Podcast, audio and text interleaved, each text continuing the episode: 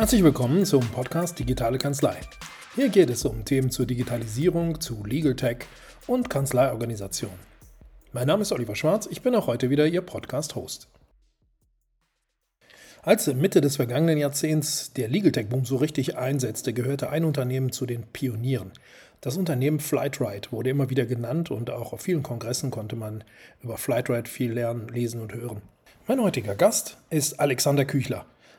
Er ist Chief of Staff bei Flightride, Chevalier und Freem. Ja, lieber Alex, vielen Dank, dass du dir heute die Zeit genommen hast für unseren Podcast. Schön, dass du da bist. Dankeschön. Schön, dass ich da sein darf. Vielleicht erstmal ein paar Worte zu dir. Wie bist du denn so in den Legal Tech-Bereich gerade oder viel noch genauer mal zu Flightride und Co.? Genau, sehr gerne. Also ich war viele Jahre in der Beratung tätig. Und um das äh, stark abzukürzen, nach den vielen Jahren hatte ich dann irgendwann oder meine Frau Kinder bekommen. Wir haben also zwei Jungs zu Hause. Und da war dann einfach der Wunsch nach mehr Fest in Berlin sein. Und ähm, meinen ersten festen Job quasi nach der Beratung hatte ich im Bereich des Insurtech. Und ähm, so diese dieser Tech-Markt, sage ich mal, von jüngeren, aufstrebenden Unternehmen, die durch Nutzung von Technologien eben wirklich die Industrien verändern. Das fand ich super spannend. Und so habe ich halt bei Insurtech gestartet und ähm, dann irgendwann nach was Neuem gesucht und habe so ein bisschen geguckt, was kommt noch. Also vor Insurtech kam ja Fintech und da war so für mich eben auch die Frage, was kommt danach? Und da war so Legal Tech eines der Sachen. Und ähm, da bin ich dann irgendwann auf Flightride aufmerksam geworden und ähm, dann haben wir gesprochen und dann sind wir zusammengekommen und jetzt bin ich seit zweieinhalb Jahren bei Flightride. Genau. Ja, super. Und äh, ja, ich habe auch gehört, eines deiner ersten Projekte oder einer der Projekte, die du da gemacht hast, war auch die Technologieauswahl ne, für eure fachlichen Bereiche. Also genau. vielleicht nochmal ganz kurz, ihr habt, äh, äh, ihr habt ja verschiedene Bereiche für Arbeitsrecht, Verkehrsrecht. Vielleicht erzählst du nochmal kurz, unter welchen Marken die firmieren ähm, genau. und für welche du da die Technologieauswahl übernommen hast. Genau, genau. Also, ähm, genau, also angestellt bin ich bei Flightride ähm, zu der Gruppe, die wir inzwischen unter der, der Brand von Allride ähm, pflegen, gehören am Ende aktuell drei große Rechtsgebiete. Das ist eben einmal das Fluggastrecht, wo wir mit Flightride, sage ich mal, als stärkster Marke unterwegs sind. Und dann haben wir noch die Bereiche ähm, Arbeitsrecht, ähm, wo unsere stärkste Marke Chevalier ist, und im Verkehrsrecht mit der Marke Freem. Das sind also die drei Rechtsgebiete mit den drei großen Marken. Und als ich damals hier gestartet habe, da war bei Chevalier und Freem, also im Arbeits- und Verkehrsrecht, hatten wir unterschiedliche Software-Sachen im Einsatz. Also so Kanzlei-Software im Prinzip, also womit wir dann die Akten bearbeiten, womit wir die, die Leads annehmen, die Mandanten verwalten, die Schriftsätze generieren, die Fristen notieren, Aufgabennotizen. Mal der ganze Spaß rund um die Mandatsbetreuung quasi war in den beiden Rechtsgebieten in zwei verschiedenen Softwaren, da aber auch nicht in einer, sondern teilweise noch in mehreren verteilt. Also eins war nur für Aufgabenmanagement, ein war für Projektmanagement, eins war für Aktenführung, eins war für Schriftsatzerstellung. Und das war nicht so richtig gut. Und äh, mein Geschäftsführer bat mich dann damals genau darum zu sagen, so, wir müssen nochmal irgendwie gucken, dass wir eine Kanzleisoftware finden, die irgendwie so die ganzen Funktionalitäten und Bedarfe quasi unter einem abbildet und die dann eben auch in beiden Rechtsgebieten genutzt werden kann. Weil wenn wir mal mehr Rechtsgebiete machen wollen, dann wollen wir nicht in jedem wieder mit einem eigenen Silo starten, sondern dann wollen wir idealerweise viel Vorhandenes wiederverwenden und da natürlich dann eben auch durch mehr Automatisierung einfach noch effizienter werden. Ja, also damit wir eben mehr Kunden zu ihrem Recht verhelfen können, was ja unsere Mission ist. Ähm, und genau, das war sozusagen mein erstes Projekt hier. Wie, wie konkret muss ich mir das vorstellen? Wie hast du dann die Anforderungen an die technische Lösung, die du da gesucht hast, ähm, ermittelt mit den Kollegen zusammen? Also viel an Anforderungen, sag ich mal, ist zu mir gekommen im Sinne von, das geht nicht, das geht nicht, das geht nicht, das ist irgendwie ganz schwierig, ähm, das verstehe ich nicht, müsste das nicht eigentlich anders sein? Also viel am Anfang waren wirklich Gespräche mit den Leuten, die die Software nutzen. Also mit den Leuten bei uns, mit unseren Anwälten, mit unserem Operations-Team, mit unserem Akquise-Team. Wirklich mal mit allen so ein bisschen zu sprechen und zu hören, so, wo drückt denn jetzt der schon? Das waren teilweise so simple Dinge wie, wir hatten eine Software im Einsatz, da konntest du Dateien nicht umbenennen. Ja, also so eine totale 0815-Funktionalität, wo die aber sagen, naja, wie soll ich denn die dann wiederfinden? Also wenn die so einen kryptischen Namen hat, ich weiß ja gar nicht, wonach ich suchen soll. Ähm, Und diese Anforderungen habe ich mir am Anfang viel angehört.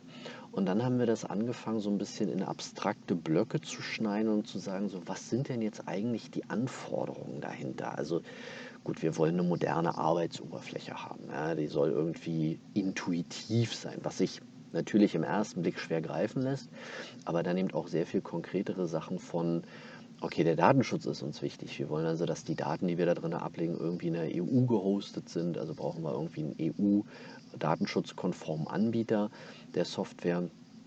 Ähm, wir wollen irgendwie Fristen notieren, wir wollen Fristenbuch führen. Ähm, das haben auch nicht alle Lösungen. Ähm, wir wollen Nachrichten empfangen und versenden können, gerade auch mit BEA, einer der größeren Herausforderungen im äh, quasi anwaltlichen Arbeiten, damit eben Nachrichten auch versenden zu können und empfangen zu können. Und das war nicht ganz leicht, aber wenn man das so aufschreibt und wie gesagt so in bestimmte Themenblöcke gruppiert, ähm, dann kommt man schon so zu so einer Liste, wo man sagt so, das hätte ich eigentlich gern. Und diese Liste waren dann so, ich glaube, wir hatten es so in Bullets und Unterbullets runtergebrochen. Ich glaube, das waren so zwei Seiten in Summe. Also da haben wir dann einmal so alles aufgeschrieben, wo wir gesagt haben, das wollen wir eigentlich haben. Ja, ja, das ist so spannend. Habt ihr denn auch in dem Prozess eure die Kanzleiprozesse auch mal auf den Prüfstand gestellt oder auch tatsächlich durch die Technologie vielleicht ummodelliert, anders aufgesetzt? Ja, absolut. Ich glaube, das ist eigentlich die viel größere Herausforderung, die dann dahinter mitsteckt, weil die, das Tool selber oder die Technologie dahinter ist ja immer nur ein Unterstützer. Und ähm, der Prozess dahinter muss halt da sein. Also wenn ich da mal so ein bisschen zurückdenke, irgendwie in den 90er Jahren gab es ja schon so den Traum des papierlosen Büros, ja. Und viele Unternehmen und auch Kanzleien dachten so, ah, das ist es jetzt, ja, wir müssen nie wieder mit Papier arbeiten. Und irgendwie ist es aber doch noch geblieben. Und wenn man die Prozesse nicht verändert, dann nützen einem die Tools sozusagen nicht. Also wenn ich ein Papierdokument scanne, dann ist es halt immer noch ein gescanntes Dokument. Und oft ist es ja so, der eine produziert jetzt so ein PDF und kann es vielleicht digital verschicken, aber jemand anders muss das ja immer noch wieder rausholen. Also so, eigentlich wollen wir ja Datenpunkte austauschen und dafür sind eigentlich Schnittstellen geeignet. Wenn wir aber eben in den alten Prozessen denken und so an Papierdokumente denken, dann werden die halt gedruckt und digital verschickt, aber dann eben wieder irgendwie, wenn sie physisch verschickt werden, eingescannt und dann irgendwie wird aus Dokumentendaten wieder strukturierten Daten gemacht. Und das ist, glaube ich, ein, ein schönes Beispiel davon. Und natürlich mussten wir unsere Prozesse anpassen, weil vieles von dem, wie wir das halt einfach gemacht haben, mit einer Software anders gemacht werden kann und teilweise eben einfach besser. Und ich glaube, der wichtigste Punkt hier war, wirklich die Leute mitzunehmen. Ja? Und ähm, das, glaube ich, da kann jede Kanzlei oder auch jede normale Kanzlei wirklich ganz, ganz viel von lernen, ihre Prozesse auf den Prüfstand zu stellen und zu schauen, wie machen wir das denn eigentlich und halten wir daran fest, weil wir das immer schon so gemacht haben oder ist es eben wirklich der effizienteste Weg? Also ich sage mal so aus Spaß, die liebsten Mitarbeiter sind mir eigentlich die Faulen, weil die finden immer einen Weg, ihre Arbeit schnell gemacht zu kriegen, also effizient zu sein. Und ähm, diese Effizienz, die funktioniert halt am Ende nur, wenn du Prozesse hinterfragst und eben auch mit veränderst. Und wenn du Prozesse veränderst, dann musst du die Leute mitnehmen. Weil wenn die Leute nicht mitgenommen werden, ja, dann ist jedwede Einführung von Technologie oder von Tools am Ende ziemlich für umsonst. Ja, das glaube ich ja auch. Der menschliche Faktor ist da bestimmt entscheidend. Ne? Und äh, nicht unbedingt, welche Software man nur kauft. Ähm, ist es denn so, wenn, wenn du jetzt die Prozesse bei euch mal dir anschaust und vielleicht auch in, in, in Vergleich bringst mit einem klassischen Kanzleiarbeit, wie digital in Prozent würdest du sagen, sind die Abläufe bei euch? Puh, das ist schwer zu sagen. Also, wenn digital bedeutet im Sinne von kein Papier, dann würde ich sagen, überall da, wo wir es beeinflussen können, machen wir das so. Also wir drucken nichts mehr, wenn es nicht absolut erforderlich ist. So, und dann kommt so ein bisschen die große Herausforderung, weil wir sind ja auf die andere Seite angewiesen. Ja? Also mit einem Anwalt auf der Gegenseite, da können wir zum Beispiel durchaus PDFs per E-Mail oder per BEA austauschen. Ja? Wenn du aber an Gerichte denkst oder noch schlimmer dann an Bußgeldstellen, dann wird es halt sehr schnell schwierig, papierlos zu arbeiten. Also Gerichte, da kommt ja jetzt die Eheakte, dadurch soll es auch alles so ein bisschen papierloser werden. Bei Behörden ist das noch nicht so. Also im Verkehrsrecht, wenn du da eine Akte anforderst, kriegst du halt wirklich eine Papierakte, teilweise mit 100, 200 Seiten dick. Die haben eine ganz spezielle Bindung und du kriegst dann genau sieben Tage oder manchmal sogar noch weniger Zeit, die bei dir zu öffnen, einzuscannen, wieder zusammenzubinden und zurückzuschicken, weil es ist wirklich genau die eine physische Akte. Insofern würde ich sagen, wir sind schon sehr digital, aber wir sind halt massiv dort blockiert, digitaler zu werden, wo die andere Seite das eben nicht auch leisten kann. Wenn du bei Digitalisierung aber noch mehr so an Automatisierung denkst, dann würde ich sagen, sind wir schon richtig, richtig gut. Also wir haben viele Dinge inzwischen automatisiert, die vorher viele händische Einzelschritte waren. Also ein Beispiel zum Beispiel in der Zusammenarbeit mit Rechtsschutzversicherungen musst du natürlich immer erstmal eine Deckungsanfrage stellen, um zu wissen, zahlt die Rechtsschutzversicherung oder muss der Mandant selber zahlen oder nur den Selbstbehalt. Und das spielt für Mandanten halt eine Rolle, weil wenn die Rechtsschutzversicherung das nicht zahlt, können sich viele ihr Recht auf Recht nicht leisten. Und deswegen ist es eben ganz essentiell, diesen Prozess möglichst automatisiert zu machen, weil viele Mandanten sagen, na, wenn ich selber zahlen muss, dann mache ich es nicht. Das heißt, du bekommst ja gar keine Mandatierung, also keine unterschriebene Vollmacht, wenn dieser Punkt nicht vorab geklärt ist. Und je schneller wir das bei uns machen können, desto schneller ist der Ball bei der Rechtsschutzversicherung. Die müssen dann halt leider erstmal noch antworten und auf die Antwort müssen wir auch warten. Aber wenn es bei uns schneller geht, dann ist es am Ende ja auch schneller für den Mandanten da. Der hat früher Gewissheit, muss er selber zahlen oder zahlt die Rechtsschutzversicherung und damit eher die Gewissheit, ob er uns eben auch beauftragen kann und am Ende damit zu seinem Recht kommt. Aber, und das ist mir am Ende auch nochmal ganz wichtig, weil immer wenn man so über Digitalisierung und Automatisierung spricht, dann schwingt immer so die mitarbeiterfreie Kanzlei mit. Und da will ich auch nochmal sagen, das ist absolut nicht der Fall. Wir haben super gute Mitarbeiter und Mitarbeiter sind am Ende das wertvollste Gut. Und ähm, die Mitarbeiter werden auch immer weiter gebraucht werden.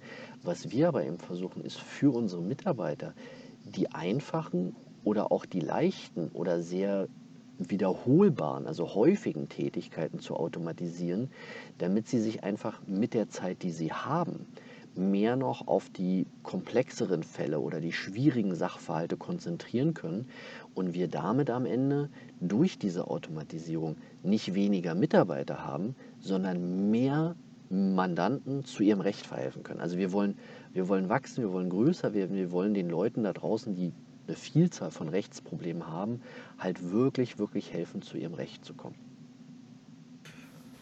Ist das denn ähm, das, was du gerade beschrieben hast, auch ähm, mit dem hohen Automatisierungsgrad und dem Technologieeinsatz auch nochmal differenziert zu sehen nach den drei Rechtsgebieten? Wenn du jetzt sagen würdest, in dem sind wir besonders oder so der Automatisierungsgrad lässt sich auch nach der materiellrechtlichen Ausprägung nochmal differenzieren? Ähm, ja, also das ist schon ein bisschen unterschiedlich. Bei, Im Bereich Fluggastrechte haben wir halt von Anfang an auf eine eigene Entwicklung gesetzt ähm, weil wir gesagt haben, okay, da gab es halt damals gar nichts, als diese Verordnung neu war. Die Fluggesellschaften haben sich natürlich massiv dagegen gewehrt und unser Gründer damals kam quasi von nichts und dachte sich, ist ja eigentlich ganz simpel, da gibt es eine EU-Verordnung, der Anspruch besteht, jetzt mal her mit dem Geld. Ja? Und das sozusagen in ein System zu gießen, haben wir damals in der Eigenentwicklung gemacht. Im Arbeits- und Verkehrsrecht haben wir jetzt aber eine Kaufsoftware genommen, mit der wir aber eine sehr hohe Flexibilität haben. Und zwischen diesen Rechtsgebieten gibt es natürlich noch Unterschiede, aber die sind eben eher fachlicher Natur. Also der Prozess oder die Automatisierung, Digitalisierung für eine Deckungsanfrage ist halt immer die gleiche, weil der Deckungsanfrage ja egal ist, ob ich jetzt bei der Rechtsschutzversicherung einen Arbeits- oder einen Verkehrsrechtsfall anfrage oder eben auch einen Fluggastrechtefall. Die Schriftsätze sind natürlich massiv andere, aber die Grundidee dass ein Anwalt quasi auf einen Knopf drückt und ein Schriftsatz ist bestmöglich vorbereitet und befüllt, indem so die ganzen Stammdaten eingetragen sind, der Sachverhalt vielleicht schon eingetragen ist und nur noch, sage ich mal, Ergänzungen oder sehr aktenindividuelle Besonderheiten berücksichtigt werden, das ist halt immer gleich. Ähm, insofern würde ich sagen, es gibt schon Unterschiede, was so wirklich den Rechtsbereich angeht. Aber in der Frage der Digitalisierung, Automatisierung gucke ich eigentlich immer mit einem Grundsatz rein zu sagen, wenn es für das eine Rechtsgebiet geht, muss es doch auch für das andere eigentlich gehen. Ja, ich habe mir auch die Frage gestellt, inwieweit ist das, können das auch kleinere Kanzleien die umsetzen, ne, die jetzt nicht ähm, auch diesen Grad der Spezialisierung haben oder im Grunde in so drei Units arbeiten, wie das bei euch der Fall ist, sondern dass äh, die dann wirklich immer mal solche oder mal solche Fälle machen. Wobei natürlich eine gewisse Art Maß von Spezialisierung wird, ja, wird ja auch seit Jahren gepredigt. Insofern gibt es ja da auch ähm, Spezialisten, ich kann mir vorstellen, die gerade sehr viel Repetitives machen, die sind da auch schon unterwegs. Ähm, aber was würdest du denn sagen, sind noch gute ja, Ratschläge auch, um, um Kanzleiprozesse zu, ähm, zu verbessern oder auf diesem Weg zur Digitalisierung mal einfach mal anzufangen? Ja, also ich glaube, gerade weil du sagst, so in den kleineren Kanzleien, die, die vielleicht auch breiter aufgestellt sind und wo so die, die Tiefe nicht da ist, um so eine Spezialisierung und damit eine Automatisierung auch, sage ich mal, gewinnbringend zu machen. Also jede Automatisierung kostet natürlich auch irgendwie Zeit oder auch Leute, die da rein investieren oder eben auch Geld, um dann so passende Tools anzuschaffen. Ich glaube schon, dass eben auch die Kleinen damit anfangen können, einfach so ein bisschen zu schauen, was mache ich denn häufig. Also ich finde, so zwei Parameter sind eigentlich immer, was mache ich besonders häufig weil da lohnt eine Automatisierung immer schon, weil ich dann ja natürlich mit weniger Zeiteinsatz dann entweder mehr machen kann, wenn ich mehr Fälle habe, oder vielleicht auch einfach mehr Freizeit habe. Und der zweite Punkt, was ist eben wirklich super aufwendig? Also als ich unsere Anwälte so am Anfang gefragt habe, was so super aufwendig ist, sagten die, na vor allem so das Thema Repliken. Ja?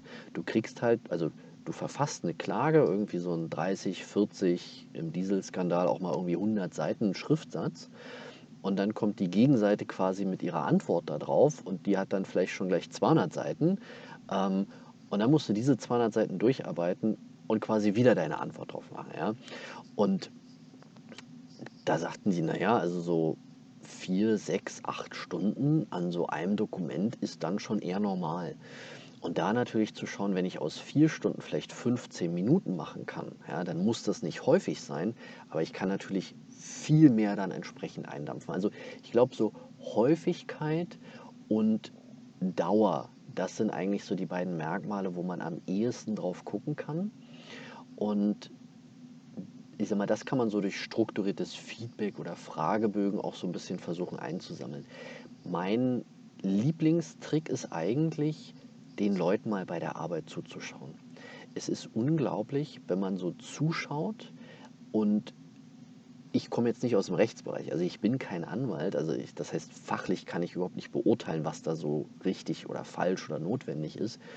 Aber ich sehe halt, wie gearbeitet wird. Und wenn ich dann zum Beispiel sehe, da will jemand was machen und muss 20 Mal klicken oder eine halbe Stunde erstmal irgendwas suchen, dann denke ich mir, da ist Potenzial zur Verbesserung. Und manchmal haben das Nutzer gar nicht so aktiv auf dem Schirm. Ja.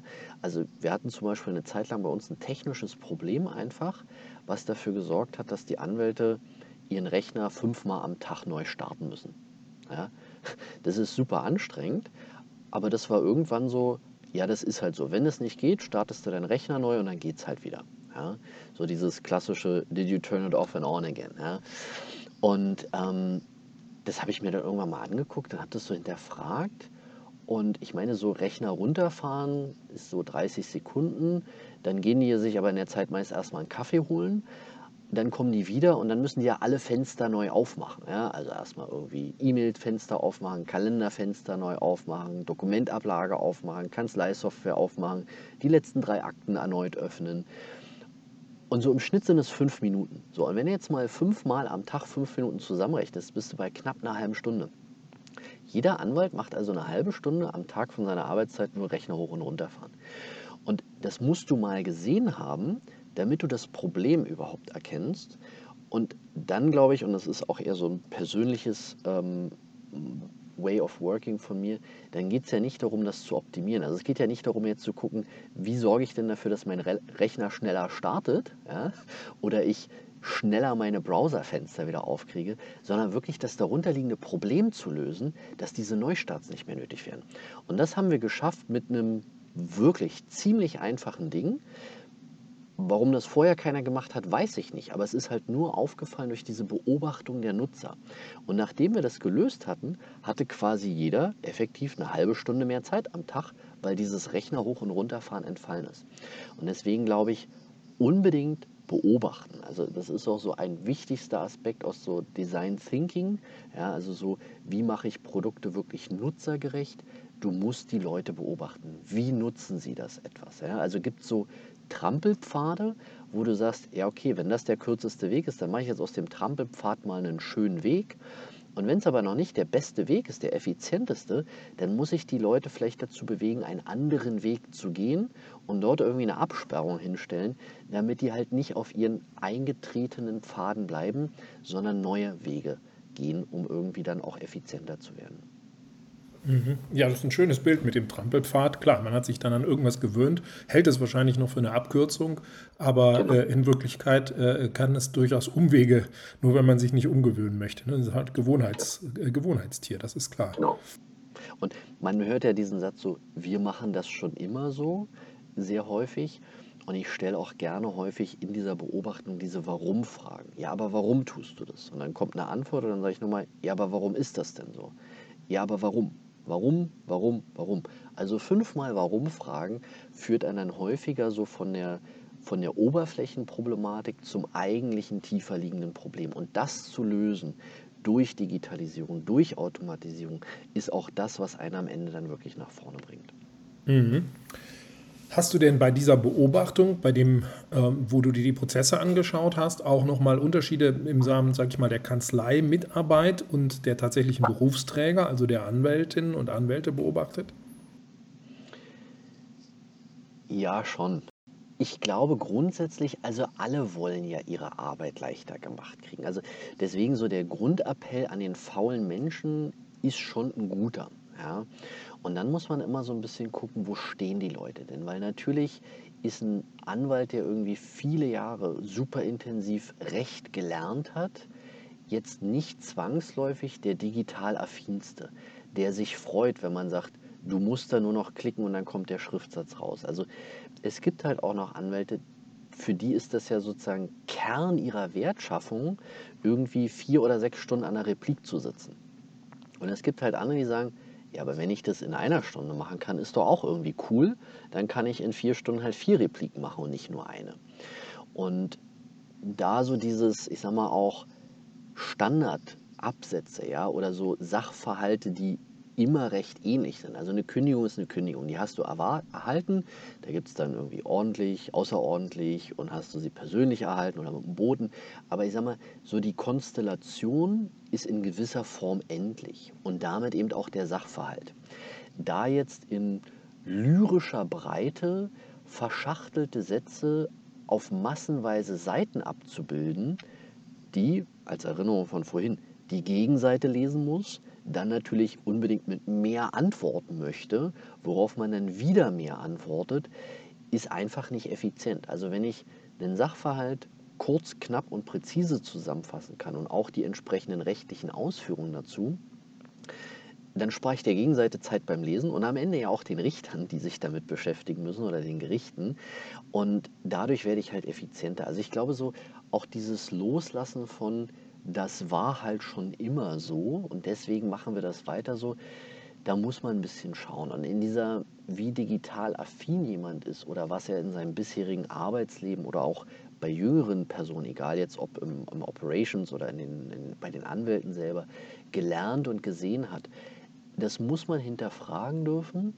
Und da muss man Leute aber eben auch wirklich mitnehmen, weil die, die Eingangsvoraussetzungen sind sehr, sehr unterschiedlich. Und da kommt eben einfach diese Komponente Mensch mit rein. Und da mit den Leuten reden, rausfinden, was sie bewegt und was man für sie besser machen kann. Und dann aber eben nicht so auf individueller Basis, weil wenn fünf Anwälte fünf verschiedene Vorgehensweisen haben, dann kann ich in der Automatisierung nur einen Weg wählen. Und der führt halt immer über die Vorstufe der Standardisierung. Und da muss man so ein bisschen hinkommen, eben diesen gemeinsamen Konsens, diesen gemeinsamen Standard zu erarbeiten, der dann auch so ein bisschen eben von einem persönlichen Standard zu einem Kanzleistandard damit wird. Und diesen Standard kann man dann auch sehr viel leichter wieder automatisieren.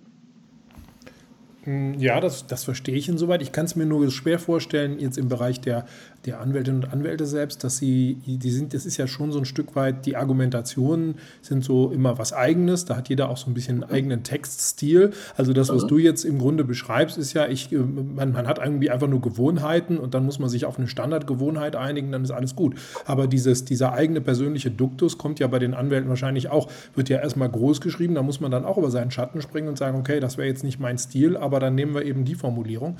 Ähm, das stelle ich mir zum einen schwierig vor und zum anderen bei dem, was du beschreibst, äh, wie denn äh, die Mandanten das auch akzeptieren. Denn per se finden die das wahrscheinlich, also äh, klar, die finden erstmal toll, wenn sie gewinnen, das ist gar keine Frage. Mhm. Aber wenn der Anwalt 100 Seiten schreibt und der andere schreibt 200, dann sagt der, ach verdammte Axt, jetzt hat der Gegner 200 geschrieben, jetzt müssen sie aber mindestens 300 schreiben. Also verstehst du, was ich meine? Das muss ja, der, der Mandant selber nimmt ja nicht unbedingt die Effizienz wahr, sondern er nimmt ja wahr, wie viel Arbeit macht sich der Anwalt und da hat man ja kaum eine Chance aus, wie jetzt, also das, ne, den Umfang des Schriftsatzes, den sieht der Mandant noch. Den Inhalt versteht er im Zweifel nicht, nicht mehr, aber den Umfang wird er erkennen, oder? Ist das nicht ein bisschen ein Dilemma?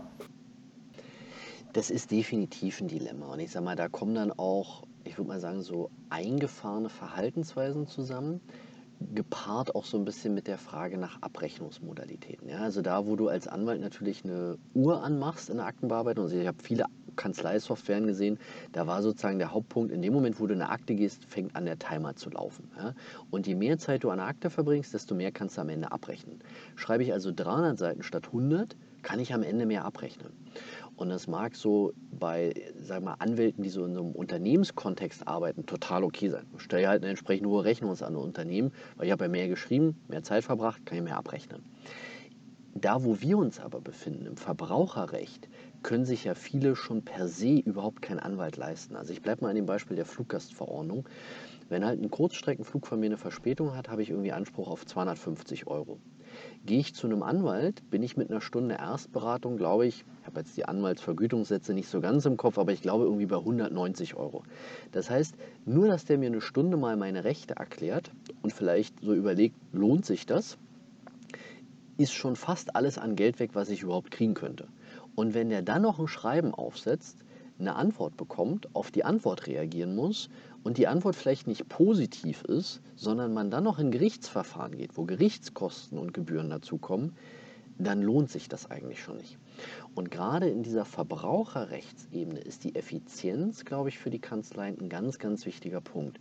Und ich glaube auch, dass bei vielen Mandanten heutzutage, gerade so in diesem Verbraucherrecht, und ich meine, Arbeitsrecht ist ein hochemotionales Thema, ja, also da wirst du als Anwalt nicht dafür wertgeschätzt, dass du 200 Seiten rausklopfst, da wirst du dafür wertgeschätzt, dass du Verständnis für das Problem des Mandanten und seine persönliche Situation mitbringst, weil das sind halt einfach oft einschneidende Situationen im Leben einer Person, wenn sie auf einmal gekündigt wird, den Job verliert, kein Geld bekommt, eine Familie zu versorgen hat und ähnliches. Ja.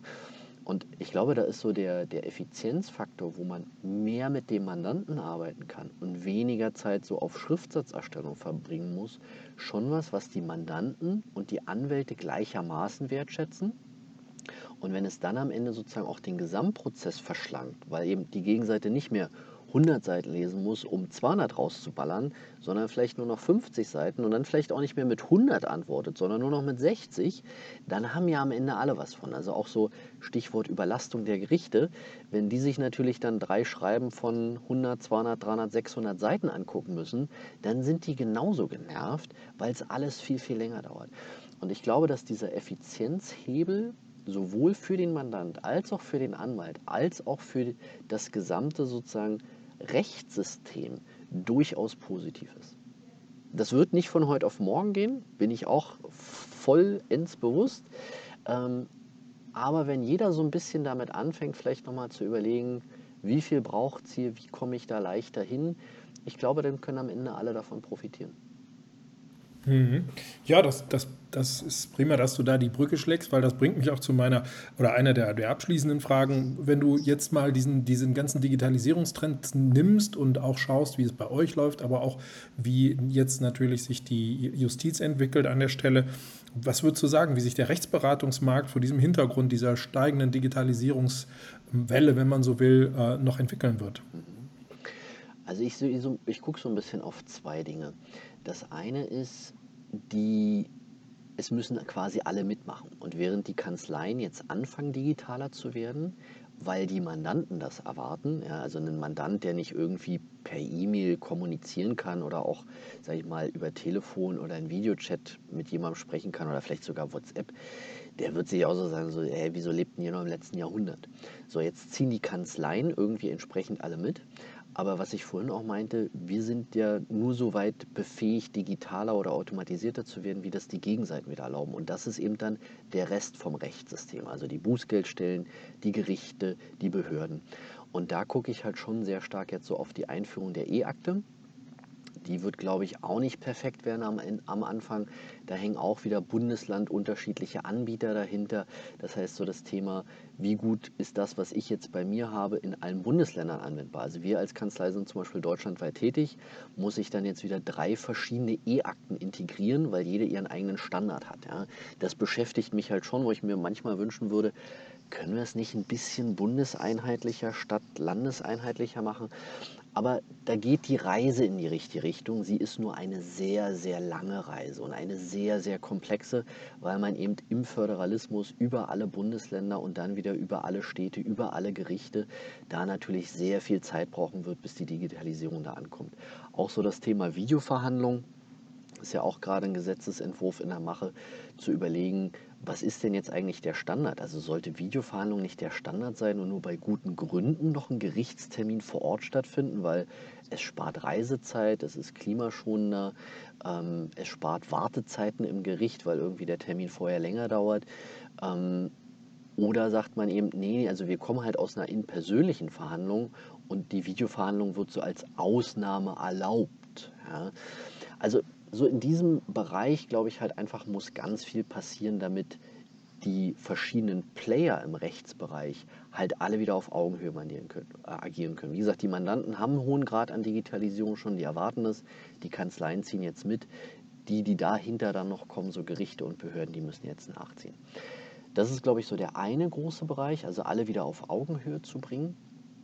Und der zweite große Bereich, der, glaube ich, auch die Arbeit in den Kanzleien jetzt nochmal nachhaltig verändern wird, ist alles so rund um diese großen Sprachmodelle, also diese Large Language Models oder LLMs. Ich glaube, der prominenteste Vertreter, ähm, ohne jetzt hier Werbung zu machen, ähm, ich werde nicht dafür bezahlt, ist, glaube ich, so ChatGPT, was jetzt irgendwie in der Welt angekommen ist. Also irgendwie, da ist so ein Chatfenster und egal was ich den frage, ich kriege da Antworten. Ja. Und das ist natürlich schon stark. Ja. Das wird auch vielleicht so Teile der voranwaltlichen Beratung so ein bisschen obsoleter machen, wenn diese Tools gut sind, keine Halluzinationen haben, äh, das Thema Datenschutz sauber adressiert ist und so weiter, aber wo Leute vielleicht schon viel früher von ihrem Recht erfahren können, ohne überhaupt zu einem Anwalt gehen zu müssen. Und dann ist natürlich das, was der Anwalt leisten kann, muss dann ja mehr sein, als was der Mandant auch ohne Anwalt dann zukünftig vielleicht erreichen kann. Das heißt, auch wir versuchen uns gerade so Large Language Models zunutze zu machen in verschiedenen Anwendungsbereichen, um zu schauen, wie kann uns das denn in der anwaltlichen Arbeit helfen, Dinge entweder schneller oder leichter zu machen, damit wir am Ende eben wieder effizienter werden und mehr Mandanten zu ihrem Recht verhelfen können. Also ich glaube, so diese Sprachmodelle vorne und das Rechtssystem und die Digitalisierung am hinteren Ende, das sind für mich so die zwei großen Blöcke, worauf ich schaue, wo ich denke, die werden den Rechtsmarkt nochmal wesentlich verändern. Ja, spannend. Ja, stimme ich zu. Ich denke, das sind auf jeden Fall zwei grundlegende Treiber. Ist es denn so, du hast ja jetzt schon so ein bisschen angeteasert, gibt es bei euch äh, auch irgendwo was, was du jetzt aus euren Laboren sozusagen berichten kannst, das nächste große Ding, an dem ihr mit, äh, äh, ja, mit der, der Gruppe arbeitet, wo, ähm, wo die Reise hingehen kann, vor diesem von dir gerade geschilderten Hintergrund? Genau, also bei den E-Akten, da müssen wir halt so ein bisschen warten, bis was da ist, bevor wir aktiv werden können. Bei den Sprachmodellen sind wir Tatsache auch schon dabei, wie viele andere Unternehmen im Legal Tech-Bereich, zu schauen, wie kann uns das helfen. Also ich glaube, die wichtigsten Punkte sind immer so, wie kann man quasi einfache Fragen von Mandanten schnell und ohne menschliche Interaktion beantworten. Also eben wirklich mit so einer Art Chatbot oder mit so einem Sprachmodell eben Erstauskünfte unverbindlich, aber rechtsgültig geben. Und ein anderer Bereich ist sicher eben auch nochmal zu schauen, wie kann ich denn aus Dokumenten wieder strukturierte Daten machen. Also das, was ich eingangs auch meinte, so eigentlich möchte ich mit Gerichten gerne Datenpunkte austauschen. Ja? Also ich möchte halt sagen, das ist der Mandantenvorname, das ist der Nachname. Was wir aber aktuell noch tun, und ich befürchte, das wird ganz lange dauern, bis sich alle über Schnittstellen only austauschen, ist halt, ich drucke den Vor- und Nachnamen auf ein Dokument, das verschicke ich vielleicht digital, aber die andere Seite muss ja von dem Dokument jetzt wieder das in ihr System zurück überführen. Also wir haben eigentlich so einen klassischen Umweg, der aus der Digitalisierung eines physischen Postversands noch stammt, ähm, den wir eigentlich mit einer API-Schnittstelle vollends digitalisieren können. Und weil die API-Schnittstelle als vollends Digitalisierung noch nicht da ist, gehen wir halt den Umweg der Automatisierung. Also ich automatisiere die Schriftsatzerstellung und den Versand über einen digitalen Weg, E-Mail oder BEA. Und die andere Seite muss jetzt dann sozusagen schauen, dass sie aus dem Dokument die Daten wieder rausholt, um es in ihre Software zu bringen, damit sie dann wieder mit einem Schriftsatz darauf antworten können, der dann wieder als PDF über einen digitalen Weg zu uns kommt und dann wieder eingescannt oder digitalisiert wird. Und diese Datenextraktion, also ich bekomme ein Dokument und ich will dieses Dokument jetzt sozusagen in strukturierte Daten überführen, das ist eben auch ein Punkt, wo wir jetzt gerade bei uns ganz konkret schauen, wie uns da diese Sprachmodelle helfen können. Also so Machine Learning und Sprachmodelle, so eine Kombination daraus, ist das, woran wir gerade so ein bisschen arbeiten, um wie gesagt Bußgeldbescheide, die kriegen wir noch lange nicht digital, geschweige denn über eine Schnittstelle von den Bußgeldstellen aus ganz Deutschland. Da hat auch jeder sein eigenes Template. Das heißt, wir müssen die Daten aus den Dokumenten, die unsere Mandanten erhalten haben, extrahieren. Und je mehr wir da eben automatisiert extrahieren können, desto weniger muss jemand davor sitzen und quasi kopieren, einfügen, kopieren, einfügen. Und diese Dokumentenextraktion, das ist einer der, der wichtigen Punkte, an denen wir gerade sitzen. Ja, finde ich äh, nachvollziehbar, denn ich äh, mache ja im Grunde was Ähnliches in der Verwaltung, im Bundesverwaltungsamt auch. Ähm, wir haben auch bei uns im Referat unter anderem die E-Akte ähm, als Projekt und verschiedene Dinge, wo einfach auch noch Verwaltungsverfahren dasselbe machen. Ne? Die werden einfach äh, Papier nachher nochmal irgendwo zwischendrin übermittelt, nur um es dann irgendwo anders wieder einzuscannen und auszulesen, genau. anstatt irgendwie direkt äh, den Strukturdatenweg zu gehen. Ne? Das ist, glaube ich, ähm, der große äh, Punkt, dass man sich mal dann auf Strukturdaten einigt, die man dann auch irgendwo einfach übermitteln kann, ohne diesen ganzen genau. Bruch dazwischen. Ne? Also da sehe ich, glaube ich, auch ein ganz großes äh, Potenzial. Da fällt mir vielleicht, wenn wir dafür einen kurzen Moment haben, da fällt mir ein schönes Beispiel ein, um das zu illustrieren. Ähm, das ist jetzt auch schon wieder anderthalb Jahre her. Da kamen mal unsere Anwälte zu mir und sagten, Alex, wie kann ich denn ein PDF farblich einfärben? Und mein erster Instinkt war so, wie bitte? So, so eine Mischung aus Verwunderung und Kopfschütteln von, was habt ihr denn vor? Und Hintergrund war, dass es wohl irgendeine Verordnung gibt. Wie gesagt, ich bin fachlich nicht tief genug drin, aber irgendwie so sinngemäß, wenn du so Zahlungsansprüche hast, kannst du das über irgendein so Formular anmelden bei Gericht. Und wenn der Anspruch relativ unbestritten ist, dann kannst du quasi direkt den Titel bekommen. Das Mahnbescheidsverfahren. Mahnbescheidsverfahren, Dankeschön, genau.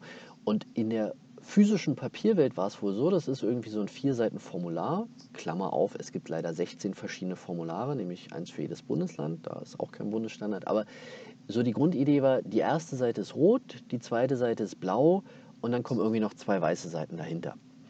Und die Digitalisierung fing an, indem jedes Bundesland dieses Formular als editierbares PDF zur Verfügung stellte. Also zumindest schon mal kein PDF, was ich ausdrucke und per Hand befüllen muss, sondern immerhin ein PDF, was ich per Kopieren und Einfügen aus meiner Akte befüllen kann.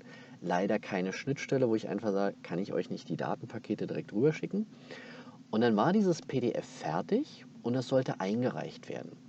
Und dann sagten die Anwälte, ja Moment mal, da gibt es ja eine Verordnung zu diesen Mahnbescheiden. Und die Verordnung sagt, die erste Seite von dem Form ist rot und die zweite hellblau. Die Vordrucke, also diese Formulare, waren aber farblich nicht eingefärbt. Das heißt, meine Anwälte hatten jetzt das Problem, wenn sie der Verordnung Genüge tun wollten, müssen sie diese PDFs einfärben. Und ich habe gesagt, nee, das machen wir nicht. Was soll denn der Quatsch? Und dann haben wir angefangen, die ungefärbt zu verschicken. Und man muss ehrlich sein, fast alle Gerichte haben das auch akzeptiert. Aber es gibt halt einzelne Gerichte, und ich will die Person jetzt nicht nennen, und das Gericht nicht, aber ich glaube, das ist dann irgendwie so der Gerichts, äh, irgendwie. Und es gab Tatsache einen, der gesagt hat, nee, in der Verordnung steht, die erste Seite ist rot, die zweite Seite ist hellblau. Das ist bei Ihnen nicht gegeben. Ich verweigere die Annahme dieses Dokumentes und damit stockt der Prozess. Aus formellen Gründen, ne? Aus formellen Gründen. Und das sorgt halt für maximales Kopfschütteln. Und ich glaube, das ist halt so ein Punkt mit, ich weiß nicht mehr genau, von wem das Zitat ist, aber dieses, wenn Sie einen Scheißprozess digitalisieren, haben Sie hinterher einen scheiß digitalen Prozess. Ich glaube, die Grundbotschaft wird hier sehr schön deutlich. Also du musst, wenn du Prozesse veränderst, darfst du nicht nur gucken, dass du aus physisch digital machst oder aus digital irgendwann automatisiert, sondern du musst wirklich gucken, wie veränderst du denn den Prozess eigentlich grundlegend, damit mit den neuen technischen Gelegenheiten du diese Gelegenheiten auch wirklich dafür nutzt, es besser zu machen und nicht nur sozusagen am oberflächlichen Problem rumzudoktern du bringst die Sache auf den Punkt. Man muss hier tatsächlich auch an Formvorschriften ran. Das heißt, äh, teilweise werden eben äh, Dinge getan, weil sie tatsächlich in Formvorschriften existieren, die noch aus alter Beweiserheblichkeit, Dokumentationspflicht, Rechenschaftspflichten etc. oder Prüfpflichten äh, sehr hohe Anforderungen haben oder einfach noch veraltete Formanforderungen haben. Und die diese Dinger zu identifizieren und diese Formanforderungen mal auf den Tisch zu bringen und gegebenenfalls abzuändern, ähm, das ist, glaube ich, auch eine große Herausforderung, sowohl in Verwaltung wie Justiz. Und äh, das wird auch noch einige Jahre dauern, weil man hat diese Dinge ja nicht für aus Spaß an der Freude. Also ich gehe sogar mal davon aus, dass selbst diese Farben irgendwann vielleicht mal einen Sinn gehabt haben, aber ich kann ihn dir Absolut. nicht nennen. Ich kann ihn dir nicht nennen, aber ja. vielleicht ist er, äh, es wird ihn mal gegeben haben. Und in, insofern wird man in diesen Formvorschriften viel tun müssen. Und das, da stehen eben einige davon noch der Digitalisierung auf dieser Seite noch sehr arg im Weg. Ne? Ganz genau, ja. Ja, damit möchte ich dir danken. Äh, das Gespräch hat sehr viel Spaß gemacht. Ähm, vielen Dank, dass du dir die Zeit genommen hast. Und äh, ja, ich wünsche dir alles Gute. Bis bald. Sehr gerne. Vielen, vielen lieben Dank. Bis dahin. Tschüss. Auch Ihnen, liebe Hörer, vielen Dank fürs Zuhören. Weitere Informationen rund um diese Themen finden Sie wie immer auf digitalekanzlei.de. Bis zum nächsten Mal.